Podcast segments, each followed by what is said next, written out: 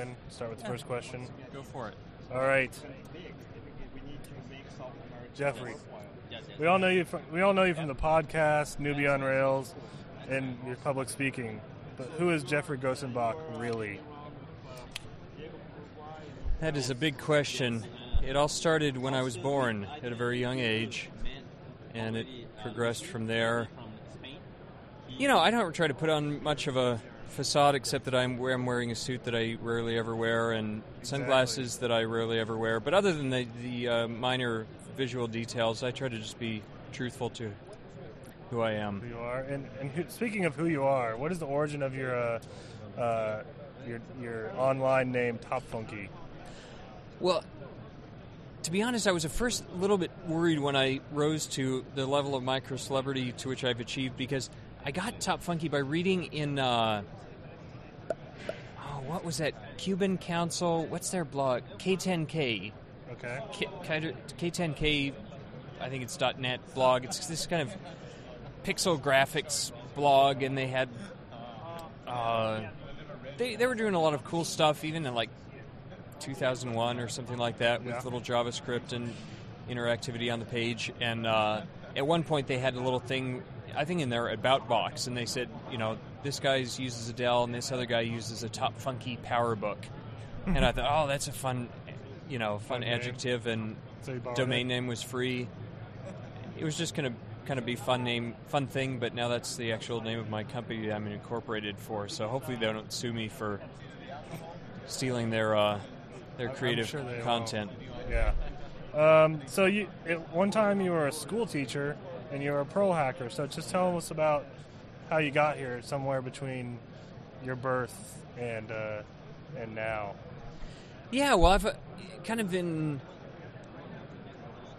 probably like a lot of people. It's hard for me to remember like the first time I used a computer. I know my stepdad was a school teacher, and so he brought down an Apple IIe one time. Yeah. and he was in there, you know, opening manuals and trying to learn how to use this thing and two, flo- you know, big floppy disks and all this kind of stuff. And Right. so I kind of cut my teeth on that. In fourth grade, I was in this little program and got to learn BASIC, a Yeah. little TRS-80, save your program to a cassette tape when you're done, and hopefully you can run it again the next day. And anyway, that progressed from there, and out of uh, college, did a little Java, wrote some kind of spider type bots before RSS to pull in some information and aggregate some kind of like government contracting information for a company. So that was pretty interesting, you know, multi-threading and you know working with some web content, trying to parse Yeah. web pages and stuff like that. Of course, something like Hpricot would have made it a lot easier, but uh, and then kind of after the dot com boom in 2001 or whatever, got a job. At that time, I was kind of interested in Perl, and there was a huge Perl group in Seattle. They Yeah. were, I think, some insurance company had a huge auditorium, and they would have famous Perl developers come in and give speeches. And I even gave a few few speeches there, and. Uh, one thing led another, and ended up being a technology coordinator at a American school in Taiwan, and and uh, eventually moved back to Seattle and got in, got into this whole Ruby thing. Yeah. Kind of a funny roundabout with all that is I did end up going back to the Perl group and talking about Ruby on Rails. Yeah. I just wrote them up, and they were like, "Oh yeah, come talk to it." It was like eight people left, and most of them were there to hear about Rails and hear Yeah. about Ruby. So So did they receive Kind you of sad, but- with open arms, or was there some grumbling? they they were glad to have me there, but you could tell that they were all the kind of wind had gone out of the sails of, of the Yeah. Perl community. At least in Seattle, you know, many people are still using Perl and it, Yeah. and doing things with it. But at least in that that group, it had, was not what it had been at one point. Well, they'll always be able to write Perl, Perl and Klingon, and we don't quite have that yet. Exactly. I did see a, a lecture by Damian Conway, famous Australian Perl developer, and he did this talk about like all of his shell shortcuts and stuff like that, Yeah. and like you know two thirds of the the shell shortcuts I use are just straight out of his playbook. Really useful stuff. Yeah, so you've published a lot of stuff like that about your workflow, the shell shortcuts you use. Um, you published a great article on the custom uh, textile filter you use. Uh, what what motivates you to publish that sort of stuff? Like, uh, what's the re- yeah? What's the background on that? Well, you know, I didn't really pick up any kind of blogging until 2004, 2005, or something like that. So I was mm-hmm. pretty late to that game. But I think somehow the first article that I threw up on Nuby on Rails got linked to from the actual Rails blog, and I don't know how they even found it. I think somehow the projectionist guys or something. Mm-hmm. I wrote a little bit thing about spark lines and and I guess they thought it was interesting. So that was kind of initially very motivating to keep Yeah, keep doing it because I would see that people were actually reading it, and I think that's probably mo- motivation for a lot of open source developers. Is yeah, yes, they like doing it, but also other people are are using it and find it useful and and find it interesting. And to be honest, then it's helped to for me to be able to promote PeepCode and and uh, make a business out of it and keep keep publishing that content as well. yeah. So so you mentioned the Seattle Perl group, but I think most people are kind of curious. What is it like to attend a meeting of the uh, the epic Seattle.rb? What's that like? Well, the very first time I attended was a little bit intimidating because we met at one of the Amazon headquarters, and it was this huge, long conference table, and at the end of it was Ryan Davis in a black T-shirt. I felt like Han Solo walking into the Cloud City and seeing Darth Vader at the end of the table, Nice. and you know there was an important moment right there where I could have just turned tail and ran and I would have never met Adam Keys. But fortunately, I stayed, and Ryan Ryan Davis turned out to be uh, not too bad of a guy. Pretty nice guy once you meet, meet him in person. Indeed. A little bit scary on the internet, but uh, from there, you know, I think it's almost more true to the group that we just meet in a coffee shop and. You know, you just come in, there's no lecture, there's nothing organized. You just sit down. You may, some people show up, have their head down and work on some project and leave Yeah. two hours later, and some people will chat with with another friend about something or start up a project or whatever happens. And what, what what do you think is the the root of the extraordinary productivity of Seattle Seattle.rb? Is it in the water? I have no idea. I know that Wins, uh, Winston Wilson Bilkovich, Yeah. whenever he comes to Seattle, he always just spends his entire time at that coffee shop because he feels like that is the best coffee shop in North America. The proprietor actually roasts his own beans, has this highly technical roasting process where there's only like a 0.5 degree variation for the entire duration of the, the beans being roasted, and so Enterprise. it may be beans. just Enter- enter, enterprise beans. That's that's that's good stuff. So, PeepCode. Tell us about how did you come to do that? And maybe explain it in case someone listening to this found an iPod on the street and doesn't have internet access. Yeah, PeepCode is just uh, some screencasts about an hour long where I try to dig into a topic, often a topic that I don't really know that well, but I'm learning, and usually I'll have a, a technical consultant who will correct me and, and to make sure that information is accurate in the end. Yeah. But and then uh, you know ways to learn Rails, get a little bit of JavaScript, and of course branching out in some other areas. But where did I get the idea? You know, I guess in the early days of Rails, Heinemeier Hansson was doing some screencasts, and Yeah. that made it popular. Even previous to that, I'd sent out screencasts to my clients, mm-hmm. showing them how to use different parts of the custom site that I'd written for them or whatever.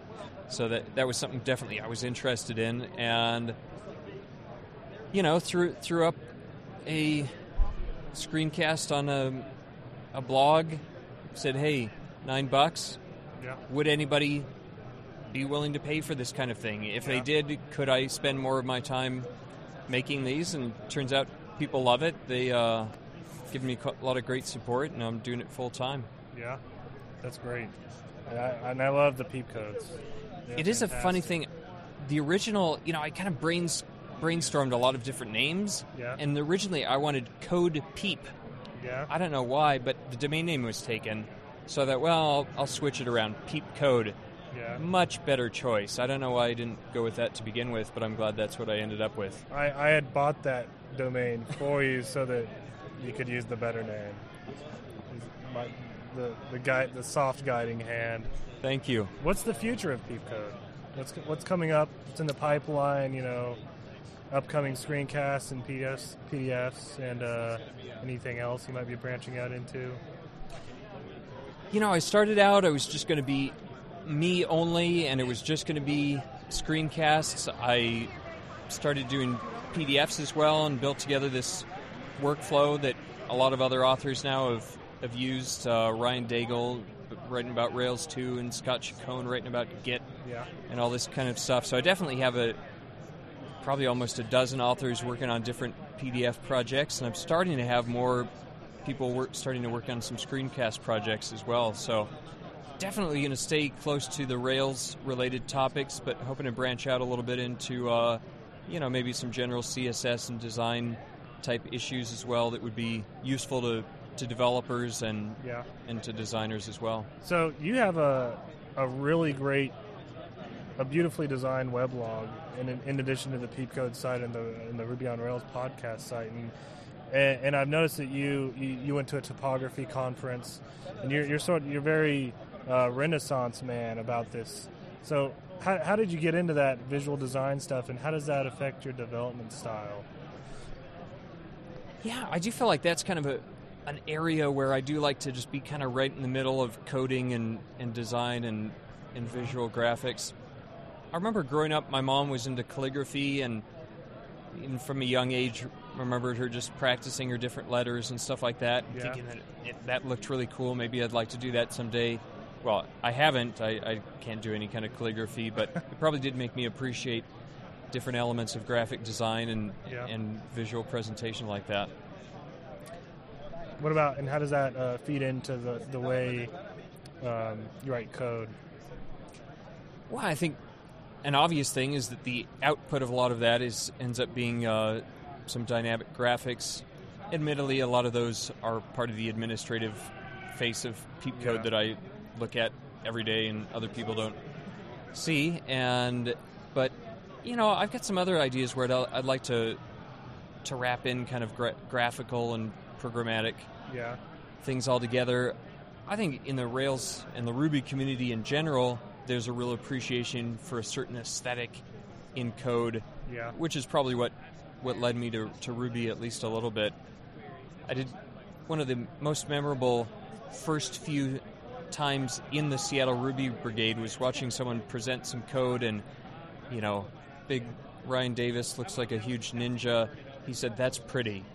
So I said, Yeah. I guess this is a community I could be part of. Exactly. I mean, I find I, I find that uh, just looking at code, there are times when I say this is this is ugly. Um, is there so? Is, is there any kind of any anything specific about Ruby that you found, or in building Rails apps, where that that aesthetic um, gave you better code? Wow, I do love the Haml templates. Yeah. To me, I feel like that just kind of clears away a lot of the cruft and helps me just to not have to think about angle brackets and Yeah. type two of those for every tag. Yes, I could use a TextMate snippet, but uh, so I think that's maybe one practical way. Um, beyond that, you know, it's kind of hard to, to make a direct direct correlation. I guess a good thing is that Rails is very flexible, so if you want to do graphical stuff, it's easy to, to get there. Yeah. So you're a bit of a world traveler. I believe you've done training, uh, you know, Ruby and Rails training, and in a lot of different places. So how did you get into that, and like, uh, what's some of the more more interesting places and uh, training sorts of stuff you've done? Yeah, I've got to give props to uh, Heinemeier Hansson. One of the first things I did, they had actually asked him to go to London and teach this Rails workshop, and Uh-huh. for whatever reason, he didn't want to do it. And so he said, Hey, why don't you go talk to Geoffrey Grosenbach? And at that point, I don't know if I'd even done any workshops at all. And fortunately went out there and and did that. Kind of cut my teeth on that. Yeah. So, been back to London a couple times. Definitely going to Sydney, Australia was a huge deal. That was a lot of fun. And surprisingly, Australia is like the third or fourth largest purchaser of PeepCode. Really? You know, I have a little country breakdown. It's like, you know, United States, Canada, UK, Yeah. and then Australia. You know, maybe English language or whatever. But, you know, there seems like there's some European countries that you would think would be bigger. So Yeah. going down to Australia was great. I have a lot of friends there, and They seem to have Fortunately, a they could really understand. Great, uh, technology community, especially Rails. Oh yeah, and they've even got some great conferences and their Rails camps and all that kind of stuff. Yeah, that's cool. So, so get some of your opinions here. What do you think are the are the important next steps for the Ruby language? You know, I think it's baffling just looking at all the different virtual machines that people are working on. The fact is, most developers are happy with the Ruby language as is. Nobody's saying, you know, we need objects that work better or Yeah, necessarily different kind of syntax. As far as I've been able to hear from the things that I've been read that I've been reading, people love the Ruby language as it is, and it's more just the the guts underneath, and the kinds of things that that could make an make possible if Rubinius can give us a little bit more introspection into the classes and objects and the VM itself right. and if something like maglev is going to give us access to these amazing object database stores. I think it's going to be pretty impressive. So that those are the kinds of things i'm looking forward to. Ra- awesome. Uh, and what about Rails? What do you think is big in the future of Rails? you know at one point i thought rails was really going to kind of shrink down and there was going to be less and less and that it was it was going to just be this real small core. Maybe kind of the way that that merb has gone a little bit, and obvi- definitely they've kept enhancing it with very useful things, and somehow from causes talk this morning have been able to even speed up Rails, so maybe that's Yeah. not a bad thing to have have more features like this. Um, you know, one in one aspect, I'd love to see a lot more kind of desktop interaction. Mm-hmm. I'm interested in trying out some building some iPhone apps and Yeah. can those communicate with Rails in a in a really productive way. But to be honest, you know, most of that is already there, and it's just maybe serializing in, in a different way to get that information back and forth. So, I think the hard hard to think of one specific thing that would really be great. It's more maybe just all the ways that I want to use Rails with with different desktop or mobile apps. Yeah, that's yeah. I think that's a big deal. Uh, the hybrid des- desktop web apps. Uh, so what what's got your attention outside of uh, Ruby? Like you know, beyond the Ruby and the Rails, what are you excited about and looking into? Well, if you want to go way way out beyond uh, technology at all, about the last six months, been playing the double bass, big Yeah. five foot tall uh, wooden instrument, barely fits in the back of my station wagon, and It is tricky. I That's been- to play double bass as well.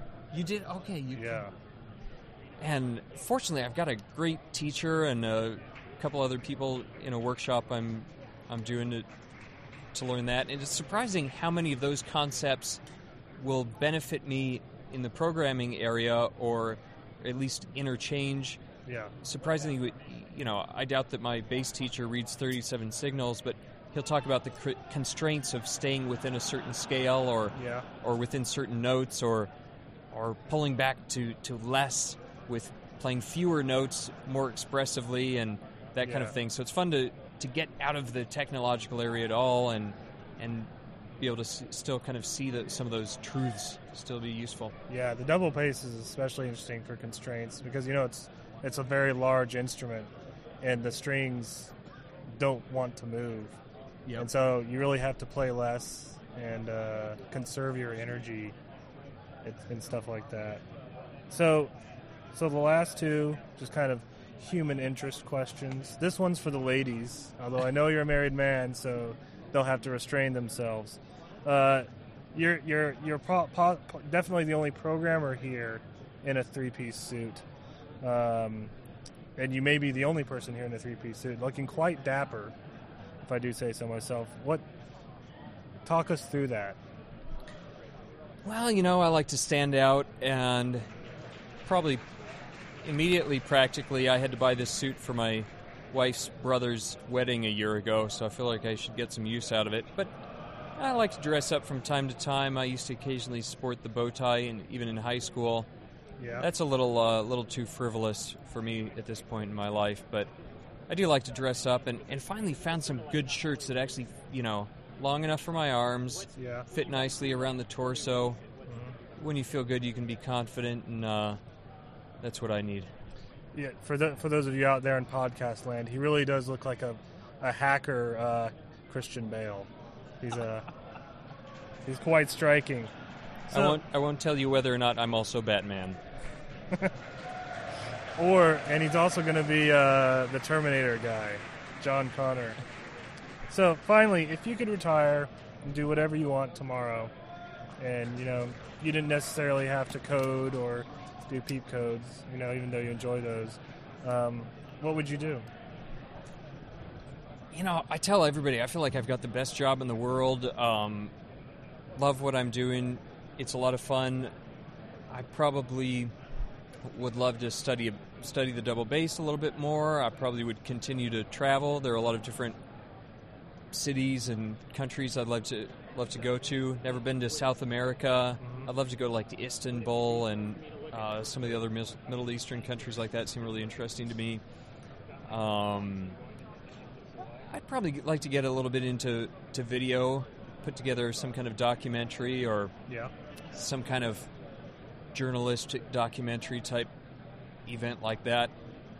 Whatever it is, I really enjoy having some kind of a product to where at the end of a certain period of time I can point to something and say, "Yeah, that's what I did," and Yeah. and it's it's done. So I think it would have, even if it was just in my free time or leisure time, it, I would probably still have to be doing something creative and, and some kind of product.